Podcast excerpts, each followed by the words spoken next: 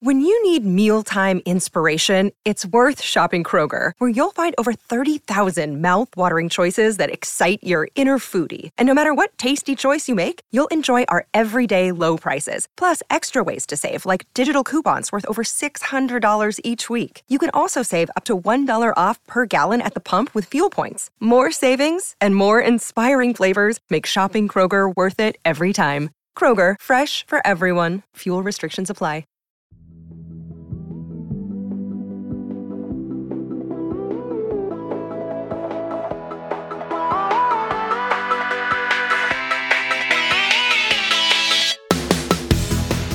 I'm Rachel Hampton. And I'm Lizzie O'Leary, and you're listening to ICYMI, In case you missed it, Slate's podcast about internet culture.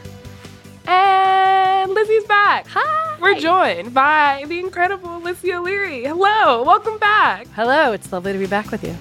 I'm so glad you're here. Um, not least because like nothing at all has happened since the last time we spoke. like there's been no major breaking tech news. It's been like That's all really, it's been very Western quiet, front. super chill. Mhm. Yeah, I've been very bored. I haven't done anything. Yeah, it's like a downtime for all Yeah, of us. yeah, that's about right. We're gonna get to like the slow rolling disaster that is Twitter um, in a moment, though it's less slow rolling and more everything everywhere all at once. But before we get into that, I feel like I, I have to bring up your your career pivot because you're crypto bro now.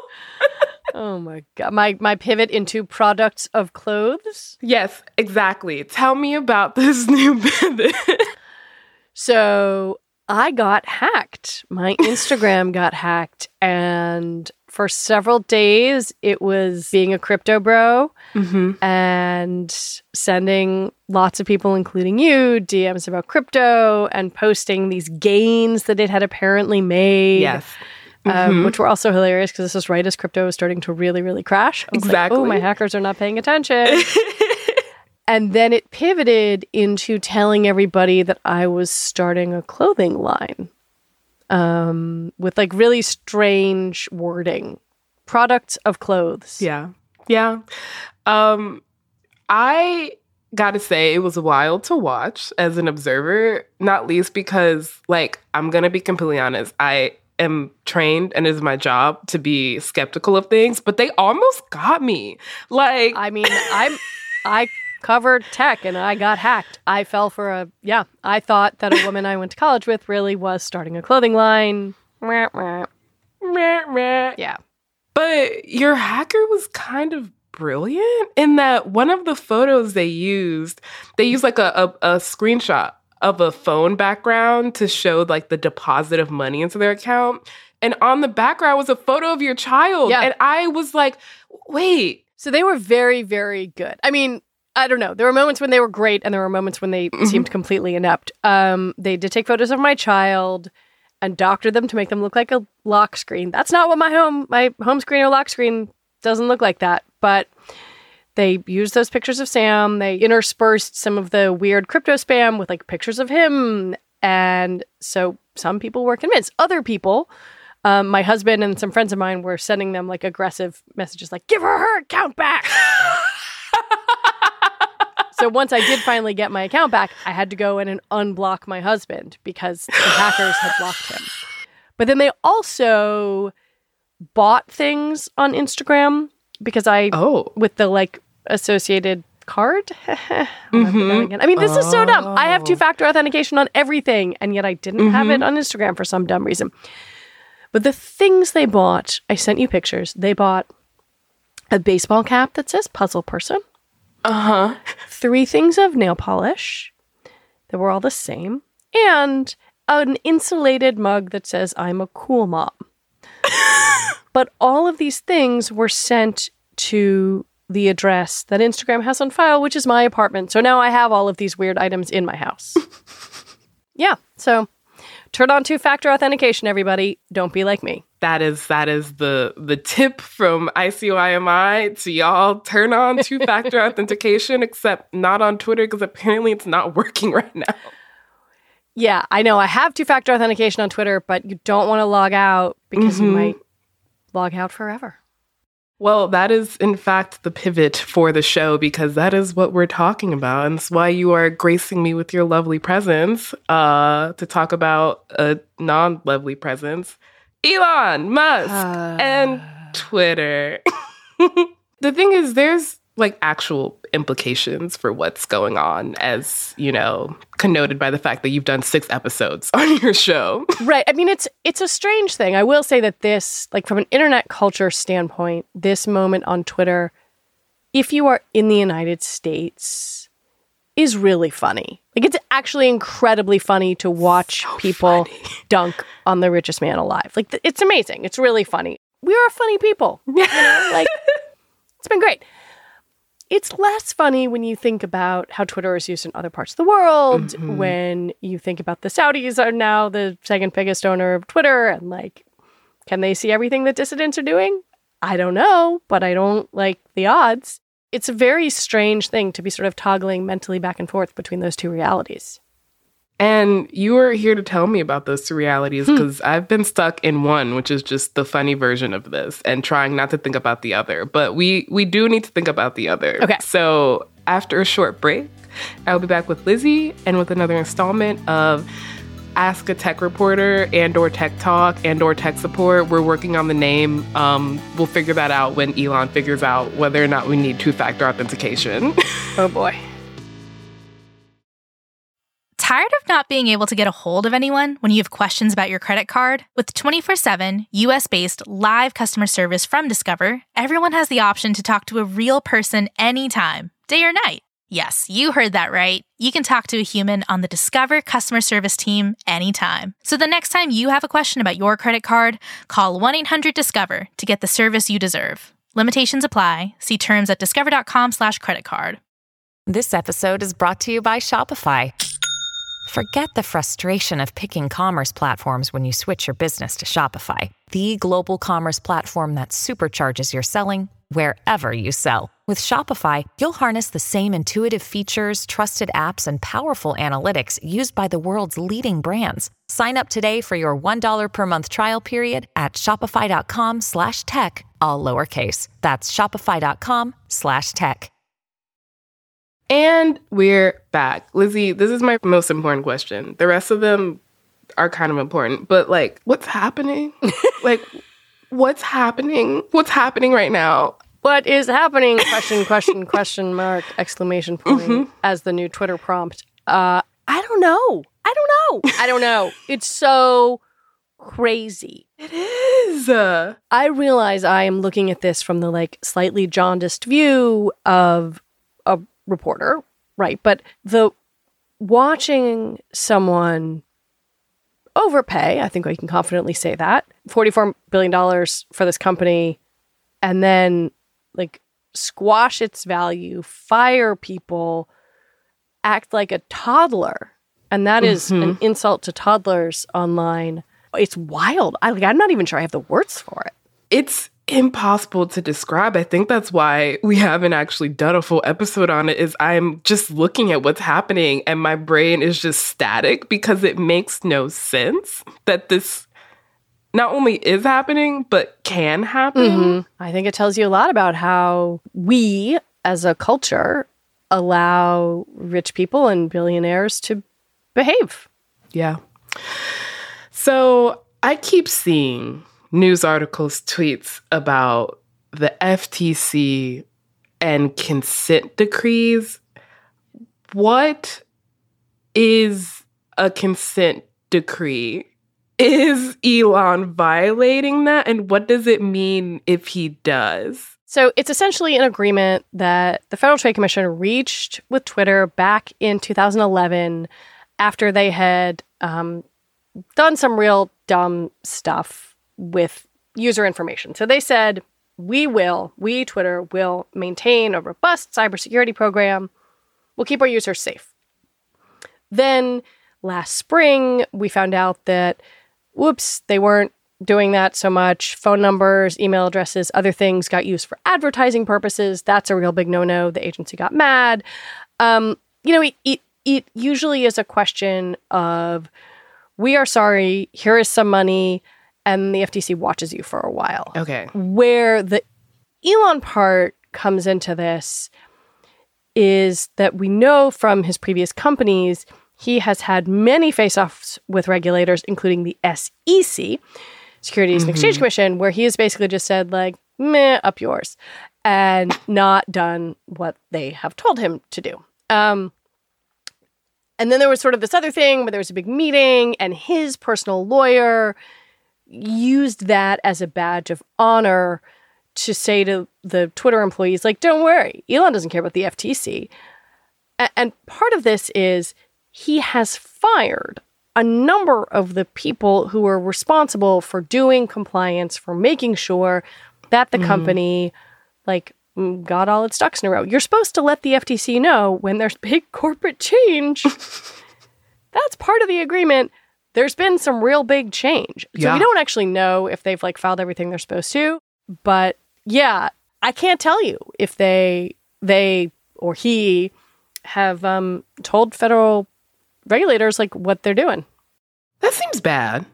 It seems bad, but I can understand sort of if you're Elon Musk why you might think you get away with that because he has repeatedly done this with the SEC over Tesla stuff and um, ironically perhaps it's about his tweets like the SEC got mad at him for saying that he was going to take Tesla private and he had funding secured. Neither of those things were true. It didn't mm-hmm. happen. Funding was not secured.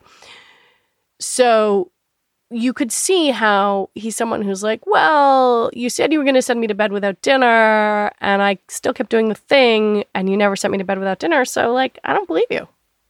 Why hasn't he been sent to bed without dinner? It's a great question, Rachel. I would love Gary Gensler to come on my show and tell me about it. Head of the SEC, come on TBD, answer my answer our questions. Answer everyone's questions. Yes. so I guess this goes into my next question is, which is, has Elon broken any laws yet in the past two weeks? Has it been two weeks? How long has it been? Two years? I don't know, and maybe is the answer. Like California has these laws where you're supposed to notify people about em- their employment. Like, mm-hmm. The, the, the laws he may have broken are about severance and notification, specifically in California. He has said he's fired these people for cause, which would allow him to get around that. So, like, maybe. I don't know.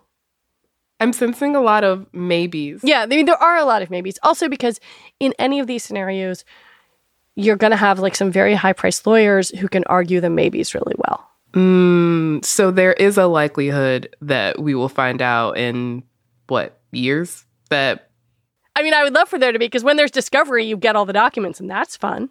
The kind of run up to the Twitter acquisition was because they were heading toward court in Delaware, you know, Twitter and Musk. And so a whole bunch of his text messages got released, and those were delightful. beautiful. Wait, me. what was what was what was in those? It's, oh, it's a lot of like techie bros being like, hey man, I don't need to see due diligence. How much money do you need? I'm in. I'm in. What do you want? yeah, let's do it.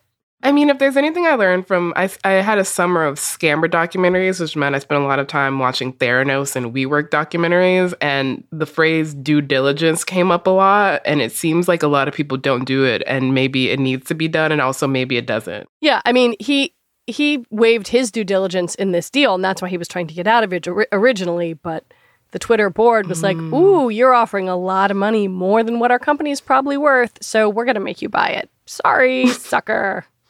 And now we all suffer. and now we all suffer. hmm So, if Elon has broken laws, like has violated this consent decree or has violated the California law about like severance and laying people off, what is the likelihood that those laws will be enforced and Elon will face consequences? Like, is this another, like, I could have been sent to bed without dinner and I'm not going to be because of the way the com- this country treats billionaires? I think it's probably a pay some money and make it go away situation. If that Phenomenal. happens. Yeah. I love this country. Yeah. This is where I admit that I, I didn't really keep up with Elon before this because I wanted to avoid him because he seemed toxic.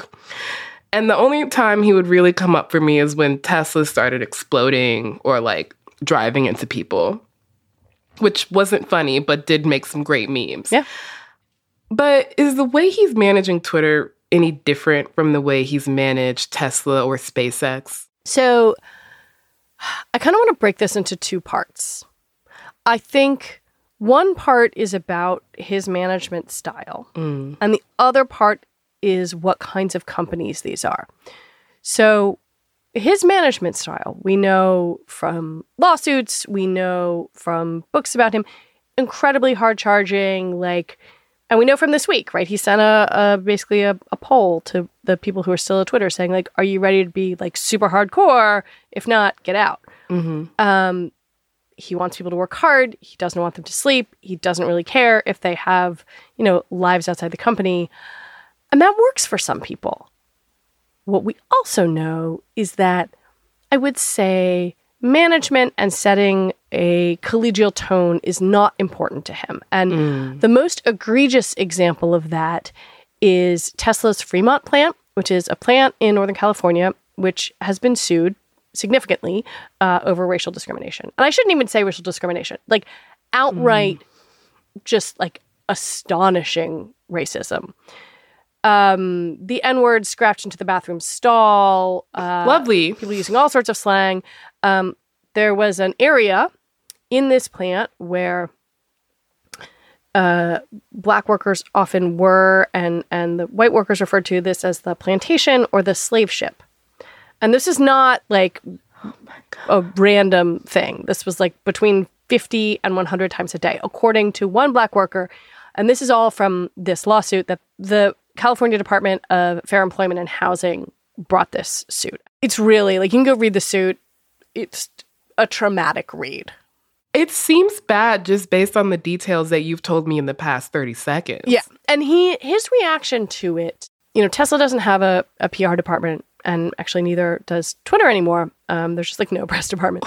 so often you get their responses to things on these blog posts. And he had written something to employees essentially saying like if there are these allegations and he wasn't specifically talking about the the the California suit, but he was talking about some other times this stuff had been brought up.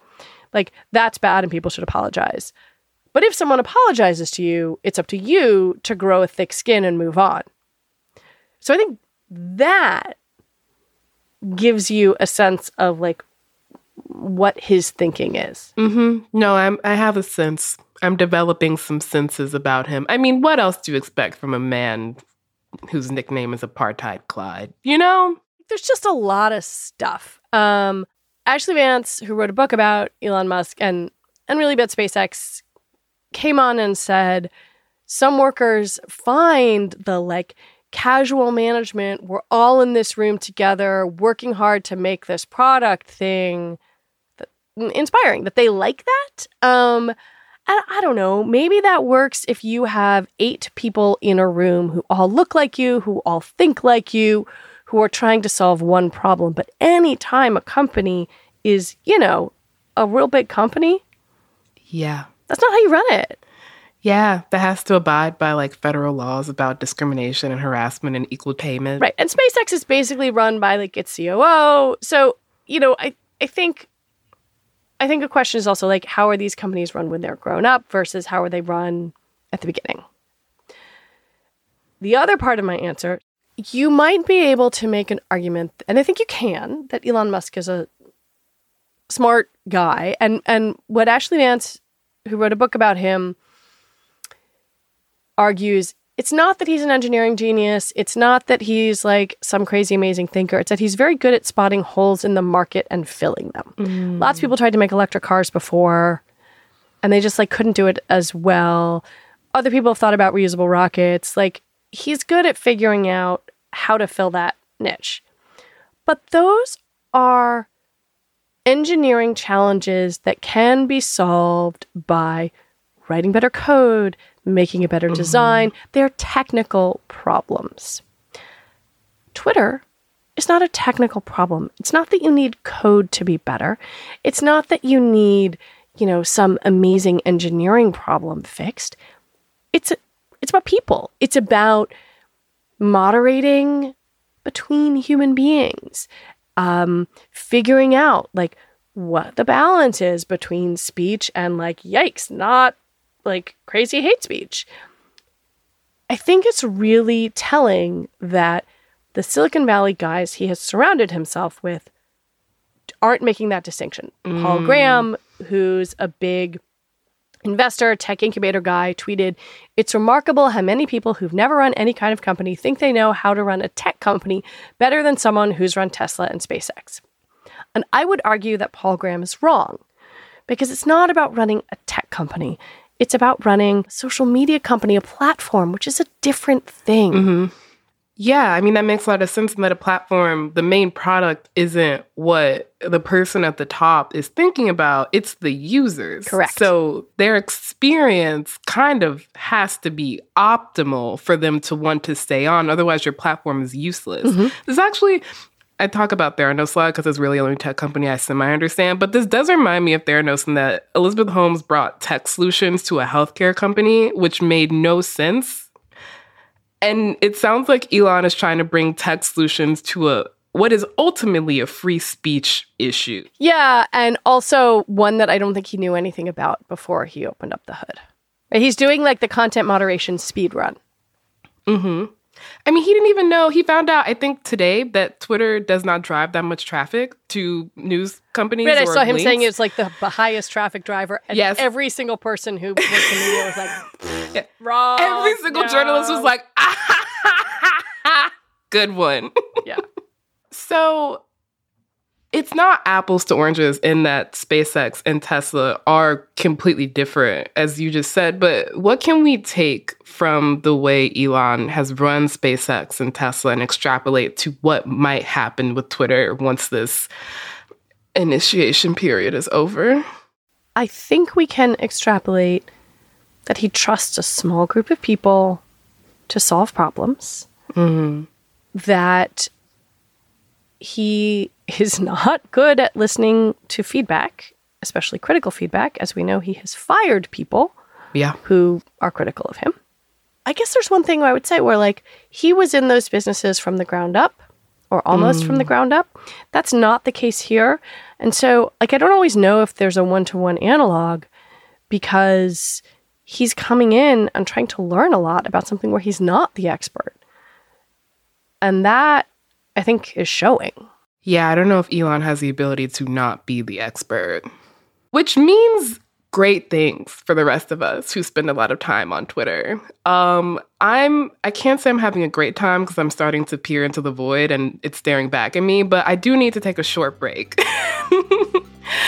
After the break, we will talk more about Elon and Twitter and Liz is going to tell me what's going to happen in the future. Oh, yeah. right? I know all of it.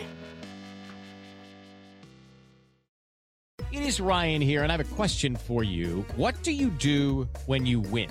Like, are you a fist pumper? A woohooer, a hand clapper, a high fiver. I kind of like the high five, but if you want to hone in on those winning moves, check out Chumba Casino. At chumbacasino.com, choose from hundreds of social casino style games for your chance to redeem serious cash prizes. There are new game releases weekly, plus free daily bonuses. So don't wait. Start having the most fun ever at chumbacasino.com. No purchase necessary. Group. Void were prohibited by law. See terms and conditions. 18 plus.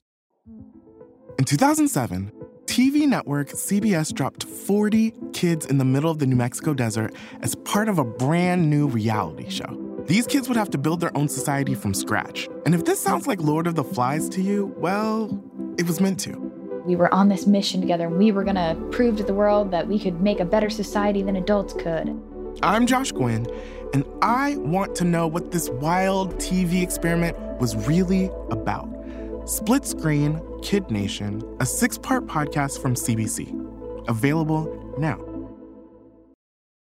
And we're back. So, Helen Lewis recently wrote a piece for The Atlantic, and I'm going to read a quote from it. And I, I want you to react to this quote Twitter Musk is the price we pay for SpaceX Musk and Tesla Musk.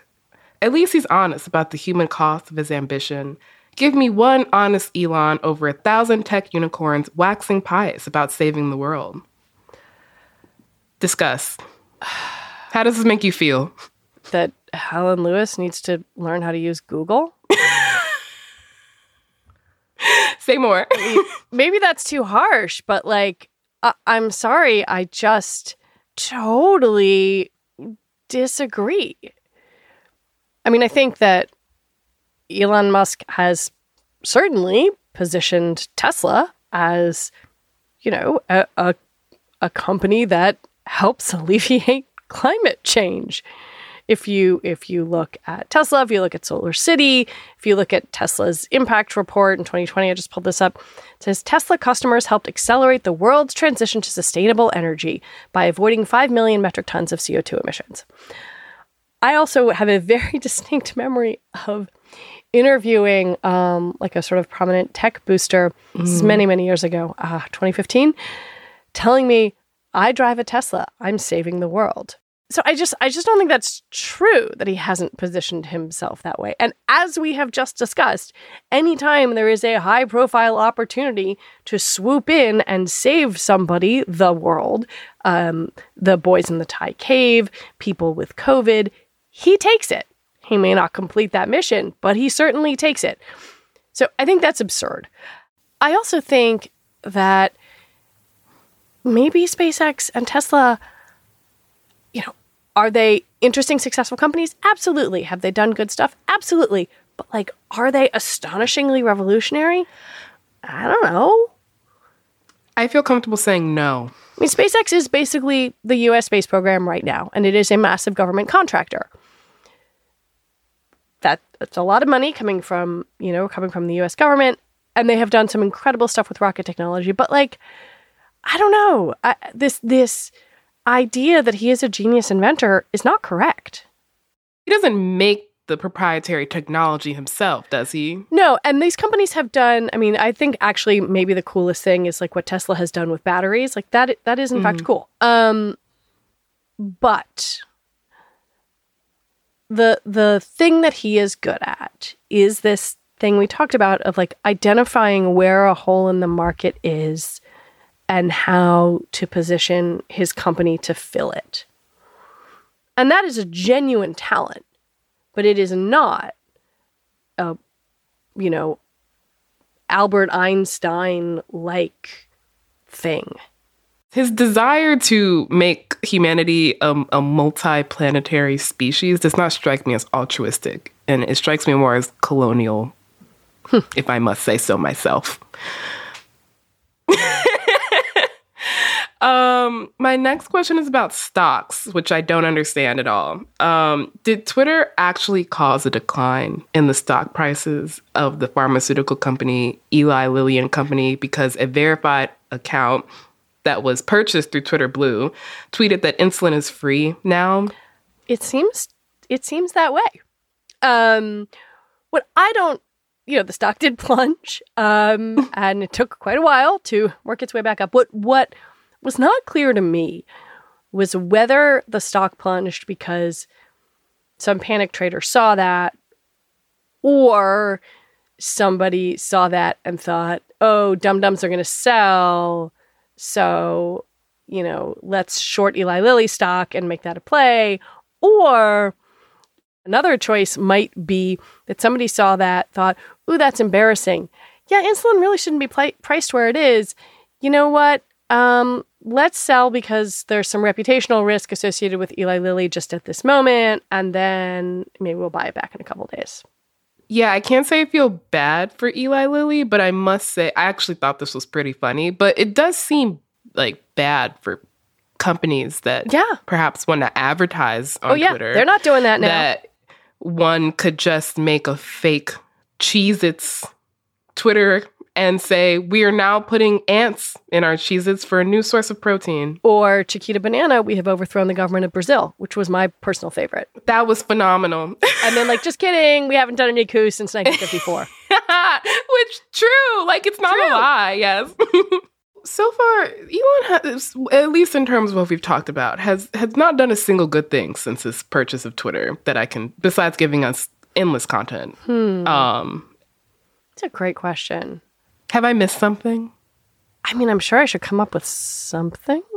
There is an argument that a lot of tech companies, Twitter among them, overhired mm. because in engineering, it's good to have a deep bench, right? To be able to like make the next cool thing.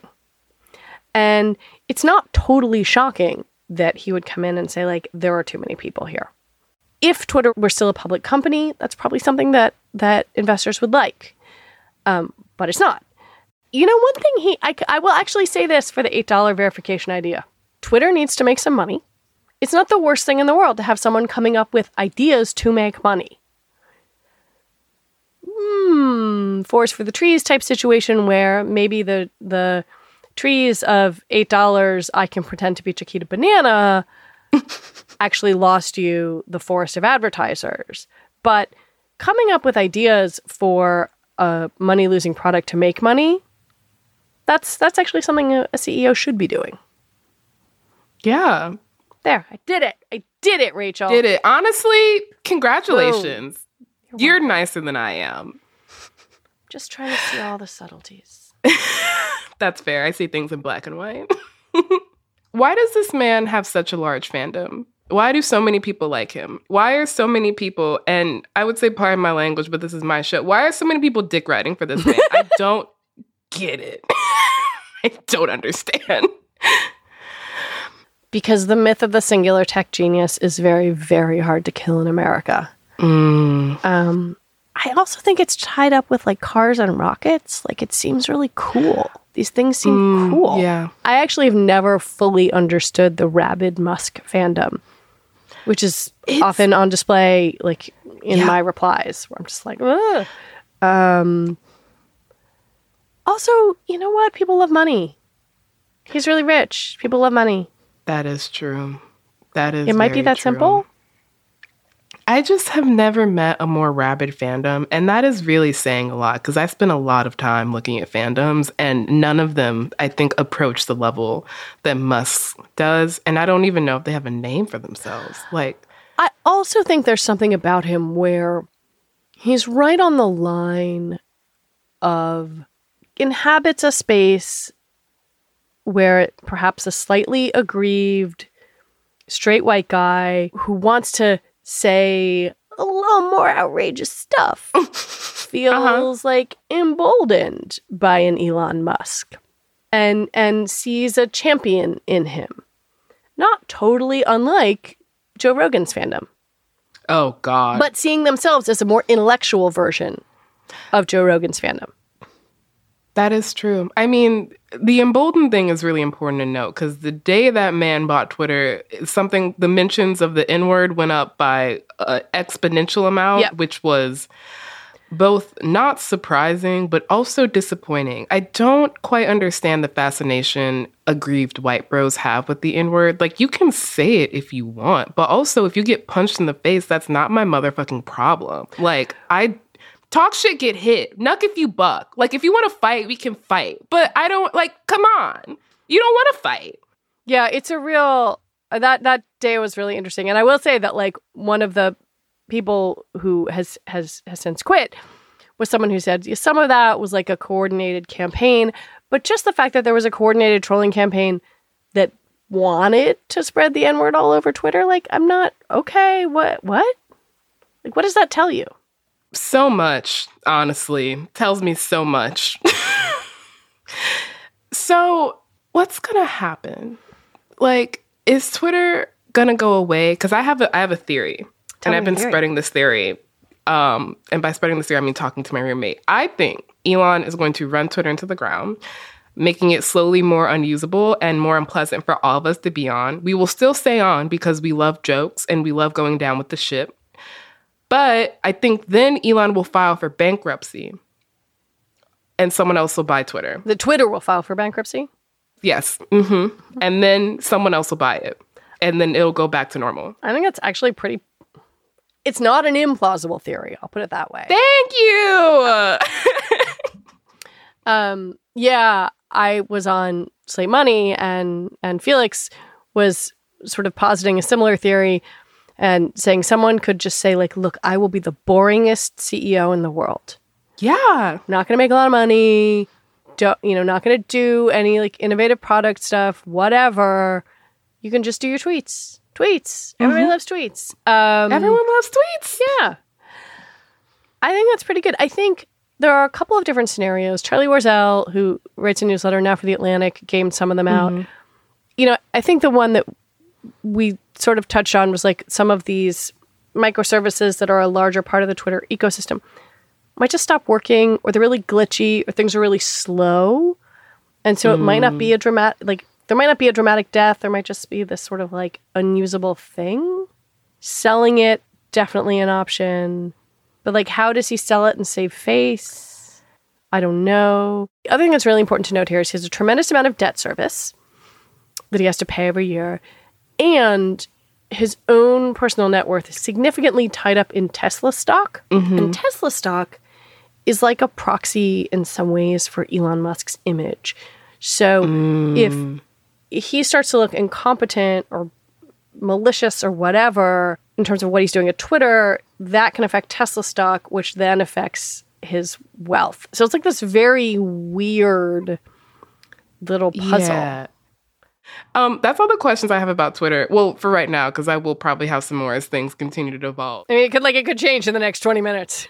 Honestly, yeah, by the time this episode comes out, something wild will happen. Twitter will go dark and I'll be finally be free and I'll diminish into the west. But do you have any questions for me about Twitter memes Yes, I do. and or anything not related to Twitter memes, honestly? So, my question for you is can you please explain to me, Yes. old person, the Taylor Swift ticket drama? Why are all the Swifties mad?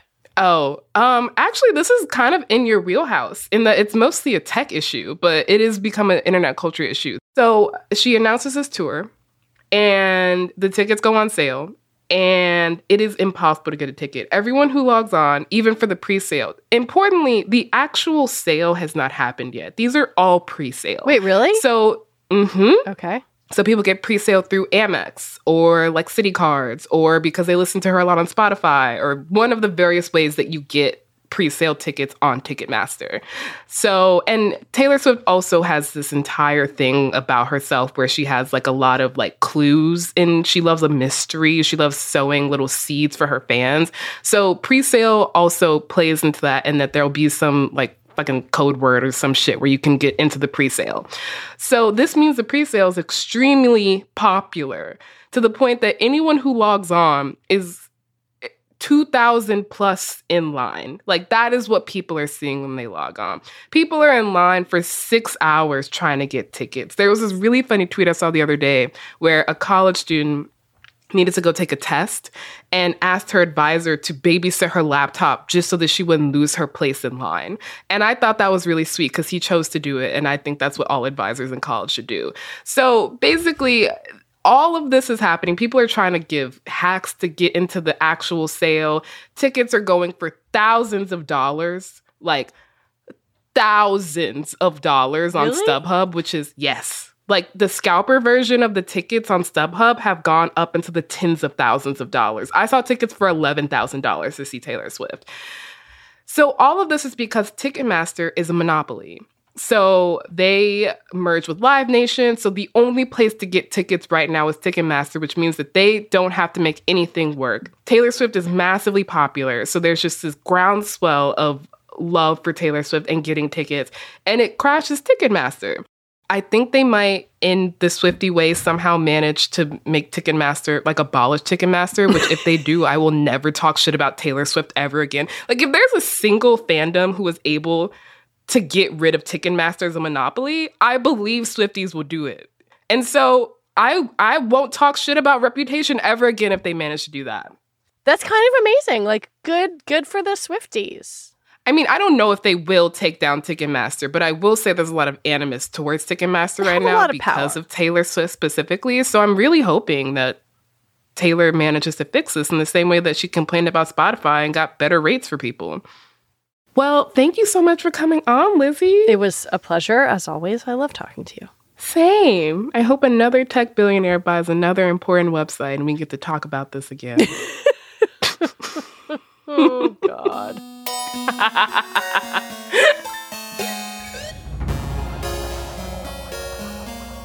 All right, that is the show. We'll be back in your feed on Wednesday, so please subscribe. It is the best way to never miss an episode and a yet to be named segment where we talk to a tech reporter. please leave a rating and review on Apple or Spotify and tell your friends about us. You can follow us on Twitter for now at ICYMI underscore pod, which is also where you can DM us your questions. And you can also always drop us a note at ICYMI at slate.com. ICYMI is produced by Daniel Schrader and Rachel Hampton. Daisy Rosario is our senior supervising producer, and Alicia Montgomery is Slate's vice president of audio. See you online or on Twitter. For now.